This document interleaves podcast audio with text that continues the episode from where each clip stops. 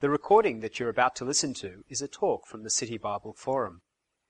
We would appreciate you respecting our copyright by not making copies of this talk or altering the content in any way. We hope that you find the material beneficial. If you would like more information on the City Bible Forum, you can visit us on the web at citybibleforum.org. Well, do you remember when I was in primary school, a paddle pop was 10 cents? Do you remember when I went to high school, I caught a red rattler train to school? Uh, back then there was no air conditioning on the trains. They also didn't have automatic doors, they were manual doors that you had to open yourself and you could actually leave them open and hang halfway out the train and that was the air conditioning back then. And do you remember when I went to university, university was free. The government paid for everything. I came out without a HECS debt. There was no HECS back then. Do you remember?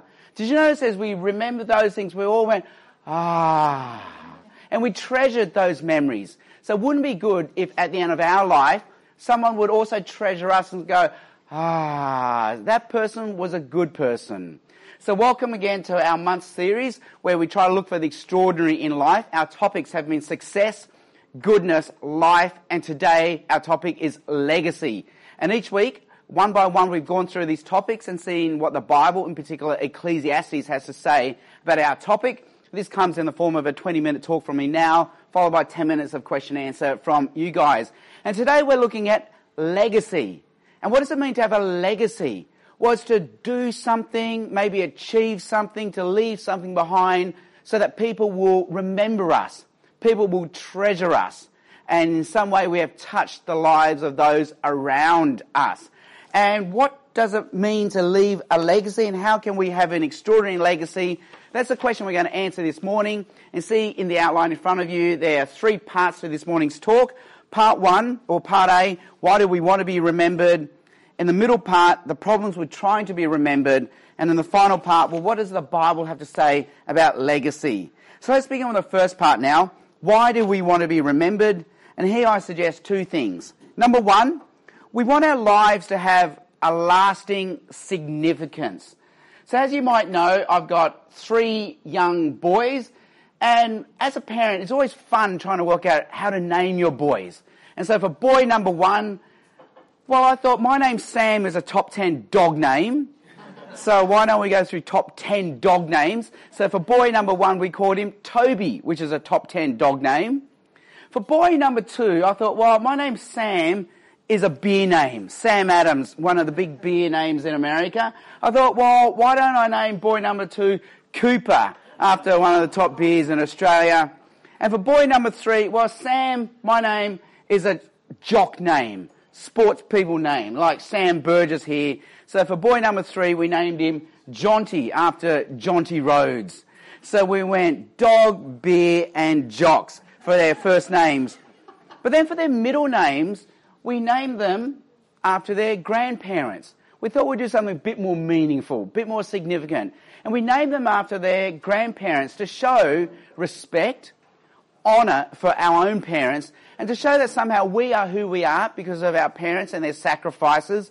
And what they've done has left a lasting significance in our life. We have honoured our parents by remembering them, and we hope their name somehow lives on. That's what it means to remember people. Every year we have the Anzac Day ceremonies. There are marches, there are services. Again, we do it so we don't forget. To remember, to show that we are who we are because of their sacrifices, and to honour, to respect them, and to show that what they have done has left a lasting significance in our life. So in the same way, we too have this desire to be remembered, to show that somehow we too have left a lasting significance in the hearts and minds of those that we leave behind. The second reason why we might want to be remembered is because God has placed eternity in our hearts. Now, in my drawer, there's always a single sock. And you sort of think, well, where is the other sock? Because what is the point of a sock by itself? And sometimes you find a button by itself. And then now what do I do with a button by itself? Because there should be a shirt that goes with this button. And sometimes you find behind the couch a jigsaw puzzle piece. And now what do I do with this one piece? Because there has to be a puzzle that goes with this piece. And so each one of these things, a sock, a button, a jigsaw puzzle piece, by themselves, actually meaningless because they need to belong to something else, something bigger to have meaning and purpose. And our lives are sort of by the same, are sort of the same. Look, because if this is all I am, then I'm actually just a blip in the timeline of the universe. We have this need to be part of something bigger in life, maybe a bigger story to have meaning, significance, and purpose. And the Bible says this comes because God has actually given us a God given need to be part of something bigger. Chapter 3, verse 11. God has placed, God has set eternity in our human hearts. So there's a God given need, a God given cry for eternity. We need something transcendent, something bigger, a bigger purpose, a bigger picture, a bigger story that we need to be part of. Otherwise, really, we're just a, a puff of smoke, a blip in the timeline of the universe. And so somehow I can be remembered, I can, I can be part of eternity and I can somehow live on and have eternal significance. So that's the first part of the talk, why we might want to be remembered. Let's come to the middle part of the talk now. Problems with trying to be remembered. And here I suggest two things. Number one, we actually might not be remembered at all. Now, a few years ago, I went to my 20 year high school reunion, and people tell you the 20 year one is the one to go to. Because if you go to the 10 year reunion, well, everyone still turns up in their alpha, ah, sort of mode, like, look at me, look at my house, look at my job, look at my family, ah, look at me. And everyone's trying to outdo each other at the 10 year reunion, but the 20 year reunion, you all turn up, we're all broken, we're all shattered, we've lost the house, we've lost the job, we've lost the family, and, and we're all back to normal, and we're not trying to outdo each other. But the 20 year reunion really messes with your mind. And I mentioned a bit of this last week. Because someone will come up to you and they say, Hey, do you remember me? I'm Peter. You go, Peter? Peter? Is that you? Because Peter has completely changed. The body shape has changed. The head shape has changed. The hair is gone. All that's in common are the eyeballs. That's all Peter has the same. He is completely different. But then someone else will come up to you and say, Hey, remember me? I'm John. And think, John, John. It's not only that you don't recognize John, you actually don't remember John even existing. And you go, John from German? Was it English? Was it maths? Was it football? You sort of I have no memory of you even being alive on this planet. And this is the problem. Like 20 years later, you actually forget people even existed. So we might not even be remembered. Now, my family, my parents have a photo of me. It's not this exact one, but it looks very similar. And it's me as a baby on the lap of my great grandfather, except I have no memory of this photo being taken. I have no memory of my great grandfather. I'm sure he was a nice guy. I just have no memory of him. I cannot remember him. My wife and I once went traveling through Europe, and Europe, for instance, in Belgium, has statues everywhere. And you think, these must be really important people because they've got a statue. I just don't know who these people are. Pigeons sit on these statues, tourists just eat their, their lunches in their shade of these statues, but I actually don't know who you are. And the Bible reading has a similar story, chapter 9, verse 13. I also saw under the sun this example of wisdom that greatly impressed me.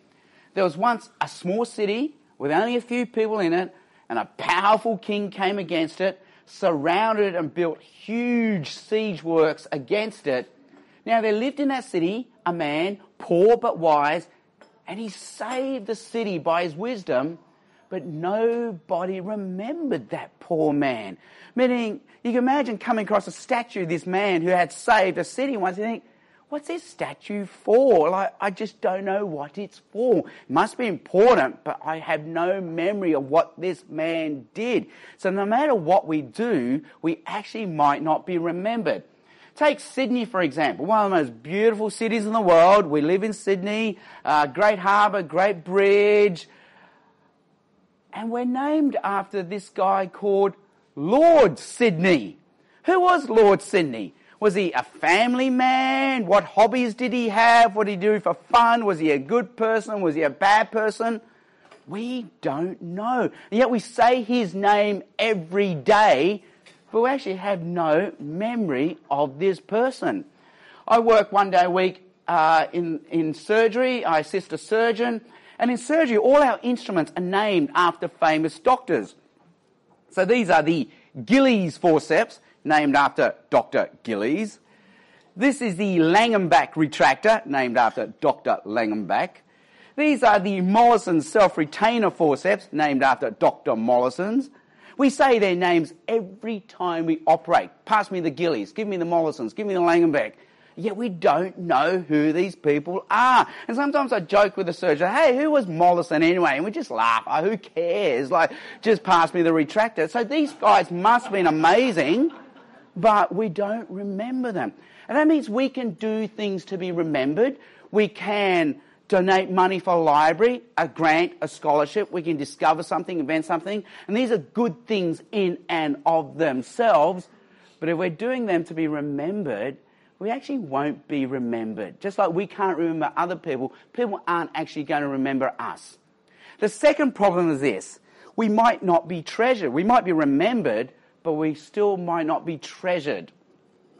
My wife and I once stumbled upon this book in, in a bookshop. It's called Everything Men Know About Women. We loved it so much we bought it for Steph's uh, father and we gave it to him as a birthday present. And when you open it, it's just 200 blank pages. And of course, that's the joke. Men know nothing about women. And you see this, especially when and you see a guy trying to impress a woman. And you can see guys trying to impress a woman by saying, Hey, I created a new world in Minecraft. Do you want to check it out? hey, look at me on this motorbike. I can do a wheelie. Are you impressed? Hey, look, I've got all the original Star Wars figurines. Hey, how about that? And you sort of think, oh, dude, that is not working. What guys think impresses women is so not impressing her. And worse than that, often it's scaring her away. And it's the same, we can do things to be remembered by those that we love, but the great irony is by trying to be remembered, we actually might be driving away and losing those we want to remember us. So that we might even be remembered but not treasured by those we want to love us. Look at how this works. As a teacher, I might write the go-to textbook that all universities have to use for future generations and my name will be remembered. But in doing so, I've had to lock myself in my study to research. I've had to travel the world to promote the book. And then so when the book finally comes out, hey everyone, look, I've got the book. My children might not know me and my wife might not love me anymore. Or as a doctor, I could discover a new disease and even get the disease named after me. But then my children may say, wow, that's great, Dad, but where were you when we needed you? And my wife might say, you know, I just get the impression you love your work so much more than you love me. Or as a parent, we might invest all our time, energy, and money into our children, drive them to tutoring, to sport, to music lessons, uh, help them with their homework, give them the latest and best gadgets, and they might grow up to be special people. They might grow up to be famous. They might grow up to be brain surgeons and lawyers that make us proud but then they don't visit us. They don't call. They don't let us see the grandchildren because they all have felt used, controlled, manipulated as if they were our identity, purpose, and meaning in life, and they never got to live life for themselves. So, in doing things to be remembered, we actually might drive away those who we want to remember us. And we might be remembered, but not treasured by those we love. So they're the problems we're trying to be remembered. So let's come to the final part of the talk. Well, what does the Bible have to say about legacy? Two things. First thing is this. Enjoy what God has given us. And the solution comes in chapter 3 verse 12. I know that there is nothing better for people than to be happy and to do good while they live, that each of them may eat and drink and find satisfaction in all their toil, because this is a gift of God.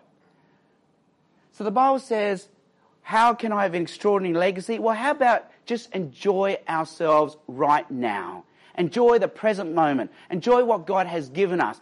The food, the friends, the family, the fun times. Just enjoy them for what they are, but don't try to make more of them than what they are.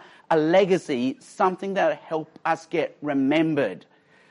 We had our wedding. Uh, it was an outdoor ceremony. It was beautiful. It was wonderful. But my wife tells me she was running around so much on that day trying to make sure things got organized, got done. She met people. She forgot to enjoy herself. And we always say that to married couples. Make sure you enjoy yourself on that day. Why? Because the married couple, ironically, are so distracted with everything else going on, they forget to enjoy themselves. And God's advice for us is this in the Bible enjoy ourselves. Don't get distracted by all these other things going on. Just enjoy the good things God has given us for what they are good things. Don't make less of them than what they are. They are good things food, friends, family, and fun times. But don't make more of them than what they are either. Don't make them our identity, purpose, and meaning. Don't make them our legacy. Don't make them what will get us remembered. Don't make them what will connect us with eternity. But then we're wondering now, well, what will connect me with eternity? And here we come to the second thing that the Bible has to say. Number two, remember God. Chapter 12, verse 1. Remember your Creator in the days of your youth, before the days of trouble come. What will connect me with eternity? The Bible says God will. So remember God, and this will connect us with eternity. And this is the Bible's advice for how to get through each day, day by day. Remember that we have a God. See, every day we have to remember things. Every day we have to remember our keys. If we forget our keys, we get locked out of our house, we get locked out of the office, you gotta remember our keys. Every day we gotta remember our passwords, According to the, the, the website Splash Data last year, the top three passwords for computers were password, one, two, three, four, five, and one, two, three, four, five, six. And we laugh because they're so easy to crack. But at the same time, we pick easy passwords so we can remember them. Because if you forget your password, life won't work. Every day we've got to remember our mobile phones. We don't have them suddenly oh my gosh, how am I going to get through the day? So every day we have to remember certain things to function. And every day, the Bible says we have to remember we have a God. Well, what does that mean? So we all might believe there's a God, but we live as if we forget there's a God. What does it mean to remember there's a God? Well, at least it means this. Remember, we have been made by God, loved by God, saved by God, and then we in ourselves, without God, you know, we are just, boom, a blip in the timeline of the universe. Ecclesiastes says we're just a puff of smoke, just here briefly, and then gone. And if we try to make more of that, we're just going to make ourselves miserable. Remember God, and He will connect us with eternity. So there's this amazing moment in the New Testament where the thief is dying on the cross next to Jesus. And remember what he says to Jesus? Remember me. Remember me when you enter the kingdom. And the Bible says that's how to be remembered. By remembering Jesus, he will remember us and he will connect us with the eternity that we cry out for. Because there's an eternal life in the life to come. And that's how we can be connected with eternity. And that's why Jesus, one of the great blessings he offered, wasn't just forgiveness of sins, wasn't just entry into the kingdom, but was eternal life. Jesus gives us the eternity and the legacy that we cry out for. This is my grandfather. He lived to the age of 102. And he was an amazing man because when he had his funeral, he just packed out two rooms of the church usually by that stage of life, you know, most of your friends have gone and there's no one there left for your own funeral. But it was such a special man. He connected with everyone that they just filled the church hall at the funeral. And it was amazing, man, because I still remember all the things he mentored and taught me as a boy. He taught me the joys of waking up early. He taught me the joys of, you know, never, of, of decluttering, forming good habits. So he connected with me, connected with so many other people. But you know what? Now that he's dead, none of my boys know him. We try to say, hey, do you remember my grandfather? They go, no. They have no memory of my grandfather. And so when I die, no one will be able to remember him. There will be no one who can meaningfully remember him. And that's what the Bible says. We really are a puff of smoke. And if we fight this, we'll just destroy those around us and we too will be destroyed. And we'll lose the ones we love and we'll drive them away. Instead, if we want eternity, remember there's a God who loves us and made us. Remember there's a God who saves us. Remember Jesus and Jesus will remember us and he will give us the eternity we cry out for. He will give us the legacy we cry out for. So, Sam, just based on the talk, is there any value for us at all to be remembered? Is there any value in us at all to be remembered? Well, again, it's our motivation. Why do we want to be remembered? I think it's good to be remembered knowing that, yes, for that moment I did touch the lives of those I love around me. But if we think I can have everlasting significance from this, then, then really I'm investing too much into that. And I might destroy the relationship and I even might destroy myself trying to do things to be remembered. So it's almost like being remembered is an accidental byproduct of doing the things that are good. So it's, um, it's like what's called the hedonist fallacy, where if I eat ice cream, it gives me pleasure. And, but then the hedonist fallacy is oh, I love pleasure, so I'm now going to chase pleasure. No, what you need to do is keep chasing ice cream because the pleasure was the accidental byproduct. And doing good things in and of themselves will get us remembered. But if I try to chase being remembered, I'll never find that. And that, that quest would destroy me. Instead, I need to just invest in doing the good things in and of themselves. And that's what that Bible passage was saying. You know, enjoy the good things that God has given us and do good while we're on earth and the accidental byproduct will be, will, will be remembered. Now, there's actually uh, two mm. questions that actually, one came earlier and one just sure. came in just now that kind of go, go along the same vein that kind of mm-hmm. pr- come after that question. Is how do we then balance focusing on God and doing the right things in our jobs, our family, and all those sort of things, the other good things of this life? So, where's the balance there? Oh, the balance is knowing that these good things are given as a gift from God for us to enjoy. So they're, they're given to us from God with His approval. So there's, there's not like there's a tension. Either enjoy the good things of this life or enjoy God. No, it's a both and. And the way to enjoy the good things is to also enjoy a relationship with God. So we enjoy gifts when we have a relationship with a giver. When we don't enjoy a relationship with a giver, it's actually impossible to enjoy the gifts. So it's actually a both and, and it allows us to enjoy the good things uh, that God has given us, which is food, friends, family, and fun times. Okay, um, this is a, especially as a medical doctor, so this sure. be kind of medical as well as uh, yeah. Um, one of my biggest fears is forgetting God when I'm old and sick. Mm. How can I make sure that this doesn't happen? How can I make sure this doesn't happen? Um, well, it seems like even what, what we lose like towards the end of life, I guess the question is what happens if I have dementia or some other disability? It seems like we lose recent memories, but we still have early memories. So we don't, so, so it's like, that's like, that's why you forget where, you know, you forget that you left the oven on, which is a recent memory, but you don't forget what you did 20, 20 years ago. So you, you still have those relationships, even though you might forget faces or forget what you've said. Uh, and so, but, so, so that you still have your relate, a memory of a relationship with God, you can enjoy that. They say it's amazing. You still remember Bible passages and hymns that you have towards the end of your life. But the other thing to remember is God's love for us is unconditional. It's not based on an attribute of us. So He will always remember us, no matter how what's happened to us or how we've changed. Yeah. All right. Um, you, you, kind of alluded to it at the end, but somebody was asking, um, besides Ecclesiastes, where's a good place to start in this kind of remembering process when it comes to God? I think they might be might be in relationship to the Bible. Where, mm. where do you kind of start?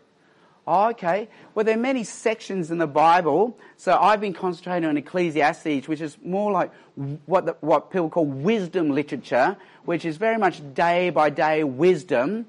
So, you know, you know, so, you know, sometimes it's just, in life, it's very hard to know what exactly to do. Is this right? Is this wrong? You know, should, should I, should I catch a train today or should I catch the bus? Well, that's a wisdom question. So Ecclesiastes and Proverbs is very good for those wisdom type day to day sort of things. In terms of, um, if I just want to pray my emotions to God, God, I'm angry, I'm sad, I'm hurt, I'm bitter, I'm happy today. The book of Psalms has a whole gamut of emotions that we can pray our emotions to God. So the book of Psalms. If I just want to meet the person of Jesus, then the first four books of the New Testament, Matthew, Mark, Luke, or John, are just very good for meeting the person of Jesus and seeing him as a person rather than just a proposition, an idea to believe, but a person to believe in and a person to know. And if I want to understand the tradition of Christianity, maybe some of the letters in the, in the New Testament would be easy to read. Um, and we, we can talk more about that. Yeah, that's great. Mm. That's, that's definitely one of those things. If our lives are just puffs, Mm. is there any point to excel in my job today? Is there any point? Well, two answers yes and yes. Yes, because uh, it's a good gift from God to enjoy. So, so it's like saying, why should I eat this steak? It, it's amazing. Like, like cooking is a funny thing, isn't it? Because we invest so much time into it and pff, it's all over. Like, like to prepare, I, I built a barbecue which can do slow cook pork and ribs and all that. And I, I invest 48 hours into one meal. I got to buy the m- meat the day before, marinate it overnight, start the burn at 5 in the morning, put the, the pork shoulder on at 6 a.m. and it's ready at 6 p.m. And, and people eat it like in five minutes. That, was that meaningless? No, the, the pleasure is in the activity itself. And it's amazing. They've done studies when people are out of work, the rate of depression is 100%.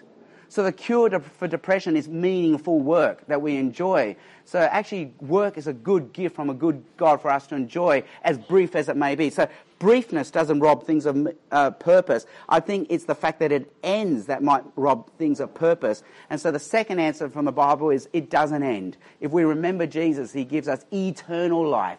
So this doesn't end. This connects us with a life to come. Yeah. Sam, thanks so much. The recording that you have just listened to is from the City Bible Forum. For more information about City Bible Forum events in your city or to order other talks, please visit citybibleforum.org.